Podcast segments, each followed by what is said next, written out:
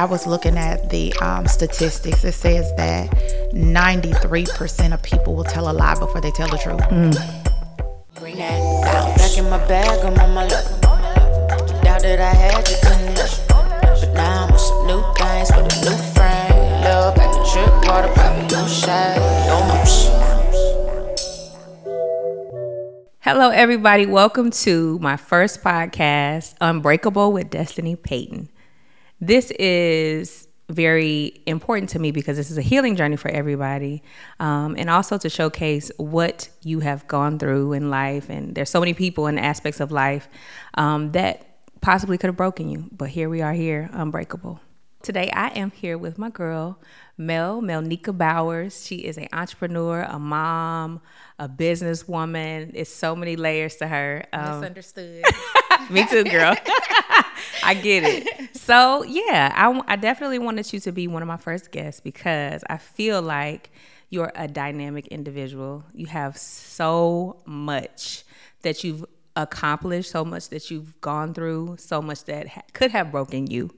And here you are still standing. And a lot of people don't know the anointing that's over you and how many people you pour into on a daily basis. So I definitely wanted to delve into all those things and then so. Well, I appreciate you for having me. Um, being first at anything is always exciting. Um, congratulations to you. Thank you. On even stepping out to say, I'm doing this. In spite of everything else, I want to find other people who have gone through some things and we can come together and discuss them. Absolutely. So, congratulations. Thank you so very much. So let's get started. Um, there's, like I said, so many layers to you. What would you say in this last year you've overcome? In this last year, I think this has been one of the toughest years that I've actually encountered secretly. Usually, um, my life is a pretty public life, but I've had to go through some things secretly that I honestly believe that God was using um, to grow me, to propel me. And one day, a prophet came to me and said, that you're gonna that you're going through some things right now and it's not for TV. And I said, What do you mean? He said, It's not for the public. It's only for the people who are involved directly. You know, I know that. And I said, Well, God, I think it's unfair when you have the evidence that you can expose, but you want me mm-hmm. to keep it. When I have my side, and God said, This isn't the season to give your side. This is the season to allow me to be, to have vengeance for you mm. because you're always having to fight. You've been fighting all your life. We've heard that before. But in this season, I want to see how you can grow and how you can be quiet and allow me to show you the things that are taking place in your life. so you are definitely speaking my language when it comes to the season of being silenced and what is not for TV. I went through a lot, um, as you know, in the last two and a half, almost three years, and a lot of it didn't make TV. Uh, a lot of it was was too much for TV, and I was in a space and in a place where I knew that I shouldn't talk about it because it, it, I wasn't in a safe space. I also wasn't in a place to even understand what I was going through or even accept what I was going through. Um, and I chose to be silent. And in my silence, it's it's it's uh, it's a lot to carry. My silence, I said, has been killing me. So I understand when God wants you to move in a certain way, and it's it's against your norm. It's against your norm of just like, hey, this is what it is, and so I, I get that one thousand percent. And I'm stepping into the season where I've healed enough to be able to share. So I get where you're at. I think healing enough to be able to share allows you to get rid of the root of the thing where you're angry, Mm. where you'll come say things that you typically wouldn't say when you're healed in a mm-hmm. healed space mm-hmm. because hurt people do hurt people. Mm-hmm. And so the situations that hurt you may bring you to a space outside of your silence or your healing to say things that you typically wouldn't say. And you start questioning, who is this? This is not even me. And so you have to get into that space of hearing God and moving when He tells you to. And that's why obedience is better than sacrifice. Ooh, say that again, girl. Obedience is definitely better than sacrifice. Yes, it is. And what I also realized was that what I was experiencing wasn't a storyline. It wasn't for sale. It wasn't for ratings. Um, and a lot of people, I, I took a lot of scrutiny for that. Still am for not sharing what people felt like they were privy to in my life, and not knowing that other people are involved that I'm protecting. And in the process of it all, And also, one of the things I, I, I found out about that that moment in that space that I've been in um, was my silence was meant to put me in the position that I was in, where I had to lean on God solely um, for not even understanding, not, not even understanding what my assignment was, what my purpose was. But I found my purpose in my pain, and I know people use that a lot, but I really, really did fought it didn't want it to be a part of my purpose didn't didn't know i end up sitting here in a space where i want to offer healing um, for myself first and to others to give a platform to people to talk about what they've experienced and how they've overcome so that other people can do the same. When i talk about my silence uh, killing me it is it's been a journey for me to be able to understand the balance of sharing and when to share and listening to my inner voice and listening to god leading me on when it was time. Um, because one of the things I, re- I really truly believe is that when you share things, that they should be in a space of somewhat healed, so that you can heal others, versus coming from a place of um, bitterness, anger, frustration. So my silence, although has been killing me, it has been necessary for this space of my life. Well, one thing about life is is that you learn different from your losses. Mm. You learn different from your hurt. So you can win and you just go on about your day. Okay, I won. But when you lose, you got to sit and you got to contemplate. You got to look at it. You got to dissect it. That's when in our valley moments, that's when God is really able to work for work with us. Because mm-hmm. typically we put him on the shelf. We can mm-hmm. be real. When things are good, we don't pray as much. We don't do the things that we typically do in our valley moments, like we do when we're up on the mountaintop. And so he has to keep us there so we'll understand it was him who brought us out of it. He had to keep destiny there because he knows us. He knows we, we're a lot of light. Mm-hmm. He knows that, hey, we'll press through. We'll make it through. We'll, we've made it through so much that we have the mentality that probably nothing, a lot of things won't defeat us. And see, that's the thing that I realized too in this season that when the enemy can't stop you, because one of the things I don't know how to do is stop. Mm it'll distract you or use something close to you to distract you. To distract you. He'll get you by something close to you. Absolutely. He'll hit you with your kids. He'll hit you with your finances, the things that you need. Mm-hmm. He'll hit. so when they areas. can't stop you, they distract. It distract. You get things that distract you from your from your purpose and right. from your journey. So being the master of, of putting broken pieces back together and helping others through your walk or even things that you've experienced that you may be able to share, share with me um, something that you feel broke you something that I feel broke me was being an empath. Um, mm. I want to save everybody. I want to see everybody win. I don't know how to cut people off. I want everybody to, okay, well, you did that to me, but I know that you have this greatness on the inside of you. Oof. And I know that that is something that has been a hindrance for me. Um, being an empath is dangerous. Very much. And so. I believe that being an empath brings apart being a giver. Mm-hmm. And givers attract takers. Absolutely. Where people will begin to take from you. They'll begin to to hurt you because they know they can. They know you're not going to walk. Mm-hmm.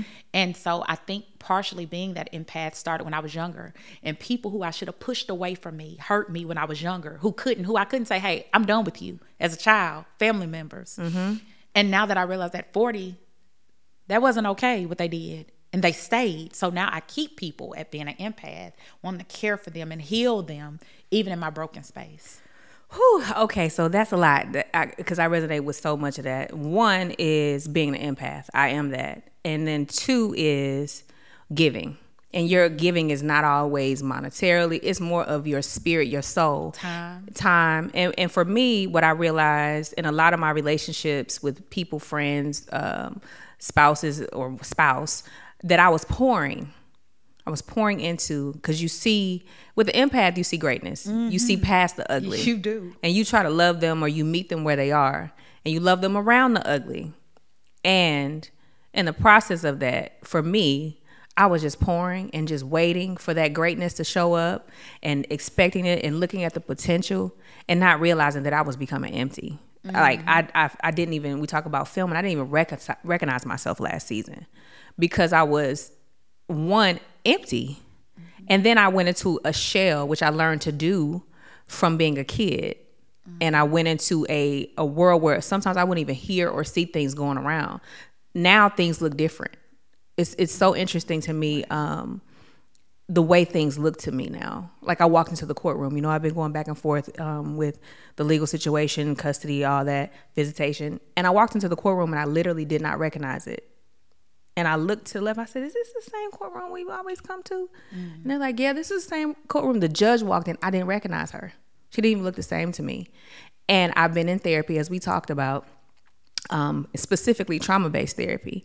And I was telling my therapist about it, and she said, You learn to cope with your trauma Yes. by disconnecting from reality. Oh my goodness. And so when you walked into that courtroom, now that you've had some breakthroughs, you saw what was really there. Oh my. And I was just like, oh. And then I thought about our session prior to where I had to go back to my earliest memory, and by the age of 10, I had to stop Wow. because it was so much trauma Right. and things I had suppressed, things I had forgotten.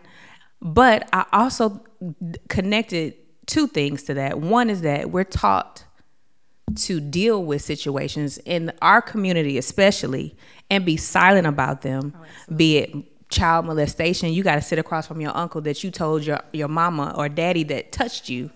I, I talked to my, my therapist about this. Like, I feel like that's why we're in a season, and I know this word is overused so much, but we're in a season of high narcissism. And narcissism comes from people that they basically create their own world. They live in a lot of illusion. Um, when you're in trauma, so we're talking about the community and you know abuse. You know, Right. you, your granddad. You heard your granddad used to beat on your grandma. You, you know that Uncle Tommy touched your cousin, and all these Yeah. things you sit in right. and you sit in on holidays with these same people and you have to fake your reality in order to cope Correct. and then you become less empathetic to other people because you've lost yourself Correct. and so in the space of trauma a lot of times people myself disconnect mm-hmm. Thank god for allowing me to be an empath because it made the balance of me not losing my empathy Right. but it's a lot it's a lot for us to sit in truth and be untrue Right. so And when you want to be truthful, then people want to call you crazy. They Oh, you're a liar. You the outcast. You the liar. You you are the fraud. Uh-huh. You become that because so many people are fraudulent. Mm-hmm. I'm dealing with a situation right now where the whole situation is a delusional mess. Mm. And because I told the truth, now I'm the bad guy. Absolutely. And that's what happened. So that's what has now You become the villain when you tell the truth because everybody's living in a false, in a false reality. In a false reality. And or you're aggressive. Oh, when oh, you yeah. speak out, or when you when you tell the truth, you become oh that person is aggressive because they're so used to a sugar coated answer right. instead of just the truth. It, it say I was looking at the um, statistics. It says that ninety three percent of people will tell a lie before they tell the truth. Three percent of people will lie before they tell the truth. Night that is That is a high. what- So that means that a question is asked of you, and you get the choice to say what's right or what's wrong, what's truth or a lie. And most people, over half, will choose the lie versus the truth. So that Well means over half. That, That's a lot. That that few people who will tell the truth. they're an anomaly. Yeah.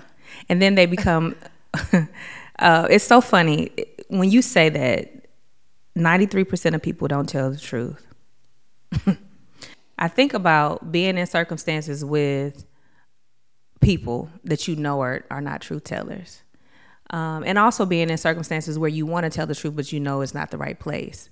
So for me what i learned to do in my life was i'd rather stay silent. Right. and and that in this world of dealing with reality it doesn't work because then people create their own narrative their own story and then they run with it. So for me i would choose even to this day to not say anything versus lie Correct. so a lot of times I've, I've been asked questions and i might dance around them because i don't want to tell the truth because i feel like oh it's going to harm this person or it may come to this person in, in a certain way so i ugh, 93% that's high that's that's why I understand keeping your circle small.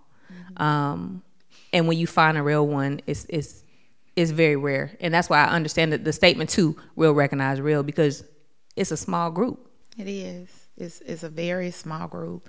And you have to understand that if it's a 93% chance that there are going to be some people around you who won't be honest. And recently, what I've realized is God, give me a double portion of discernment. Don't just give me the one portion mm.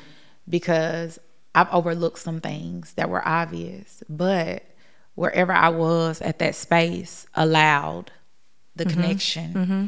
And so I've overlooked a lot of stuff in my life and I have gone through a lot of things. So I try to save relationships because I don't mm-hmm. like starting over. even in the point as I was studying this morning about the root of an issue, you have to really get to the root of an issue to uproot a thing because if you don't, those roots will begin to spread into other stuff. And they go deep. So you being quiet turns into you being angry. Mm. When somebody come at you, you ready to defend yourself. And and it gets to a space where you are the bad guy. And so me being um right now uh, in counseling, I definitely love where it's at because it's making me face me.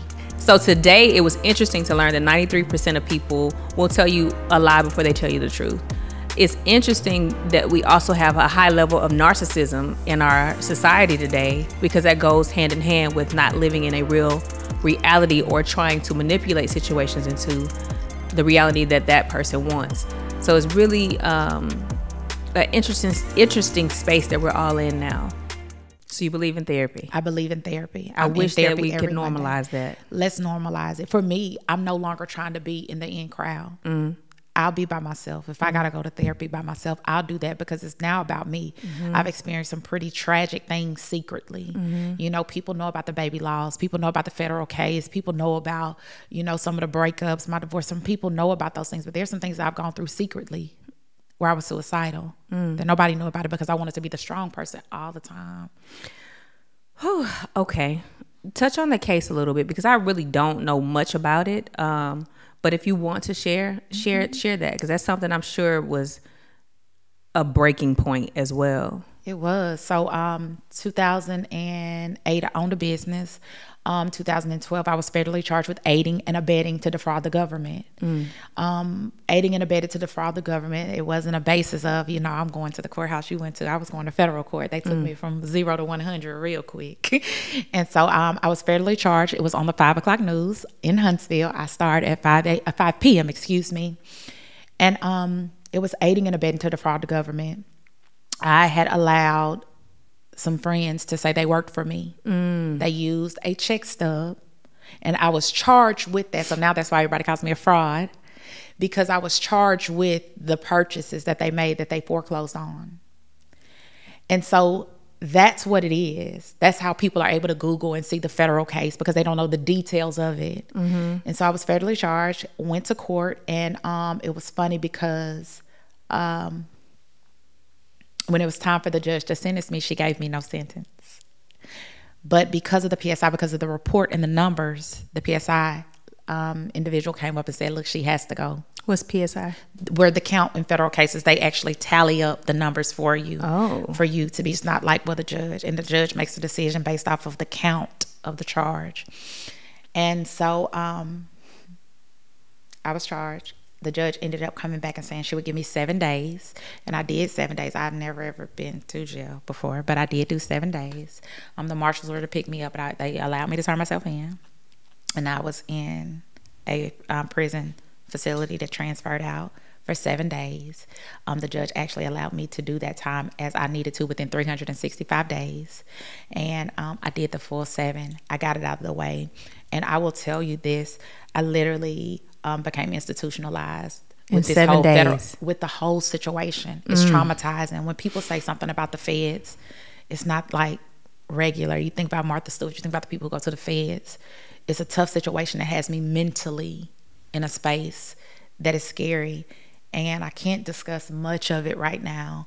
But I am, I actually looked over my case because I was so afraid, as so many people are afraid when they're charged. They hear you're going to go to prison for 30 years, you got to do day for day. I'll settle, I'll do whatever. If you hear that, most people are settling because they're afraid and we don't have the finances to Fight that. to fight that. So a lot of people are just accepting, oh, I'll take the 20. And so I really never looked at my case until recently. Mm. I looked at my case. And for all the great people who had something to say about my case, just wait on God. Mm. People usually have plenty to say with no details, Welcome to my life. but just wait on God. I'm waiting because I understand, and, and of course, my situation is is family divorce. And can I interrupt? Yeah. There was no money involved. There was absolutely no money. The money that people see online that they're Googling or looking up, that is solely from what the purchases were. I never got oh, any Oh, the money. amount The amount of the home. Of the home. And we realize now that we've gone back and looked at the case is that that wasn't even right. Oh wow! So what people saw is now back in court right now, 10 years later. Yes. Corrected. Wait on God. Waiting on God. Mm. So that's why we got to be careful always to put our opinion on stuff that we don't know. Mm-hmm. You know, people will take your, your lowest moments that they feel is low, that God is using to propel you. Say that again. And um, they'll try to use those moments that they have no clue about because they didn't walk in your shoes or mine. They don't know the details. They don't know the choices. They don't know the things They that don't know the trauma. were available to you in the Mhm. situation. And so I'm just excited about what God is doing with that. And I wish I, I hope I'm able to help some people. Um, wrote my own motion, filed my own motion, federal motion myself. And now we're just waiting on God. And the fact that the judge showed favor, God's favor came through the judge. Let me correct that for you. To have Because, court day. huh? To have another court day. And and oh, my first judge? Yes. Oh, I shout out to her. I Yes, shout out to her. absolutely. Because that could have been a whole nother thing. It could have. It was That could have been favor. years. It, um, the actual count, I think, ended up. They, it could have been twenty to thirty years. I think I'm, I can't remember because I try to block it out. That's what we do. Mm-hmm. But it was it was a long time that it would have equaled to. And you know, for moments like that, when you just can't conceptualize God's movement, I always say, "But God." But God. And you see me hashtag that all the time because when people say to me about different things that I've been through and experiences that I share privately, Right. they're like, "How did you make it through that?" And you were on a television show not talking about that and still showing up.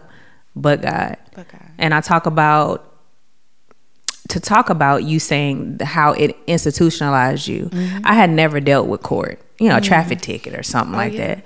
But I never really dealt with court in the level that you deal with court when you go through divorce and custody battles. Right. And then when you have a situation where the other party is constantly serving you, you're constantly receiving motions through the mail. I literally started to develop anxiety. Right. Because it was bullying Yes. through the judicial system. Correct.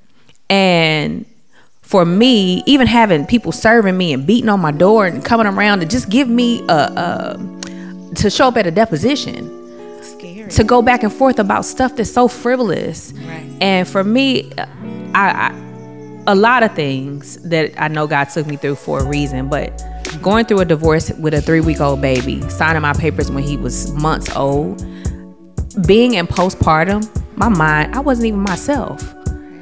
And the things that I experienced in my marriage and in my relationship, I hadn't even spoken about. I hadn't even accepted. And I'm going through this. And so I remember sitting and for a, a split 2nd I had a thought of not want to be here anymore. Been there before. And it scared the crap out of me. Because I was like, wait a minute, no, no, no. Like, no, God, this ain't this ain't me, the strong one. Right. And I literally laid in the bed and cried the whole day. And it, ooh, getting emotional. It was my release to let me know it was time to get started. And so I was going to therapy. I was dealing with life coaching, and my therapist said you need to go to specifically trauma based therapy because you have a lot of trauma and it's showing up in your body. Because it would have it would be days where I couldn't even get out of bed. I would have migraines, nauseous, and I would still get up and sometimes showed up to work, even with that going on.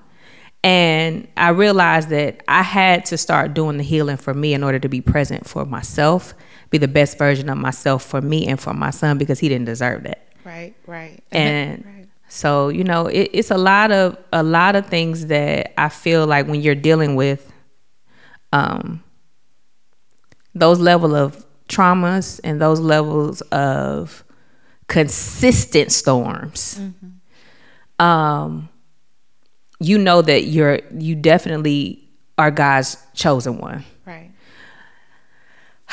And accepting that Right. and still smiling through that and still being able to pour back into yourself and naturally being an empath pouring into others Right.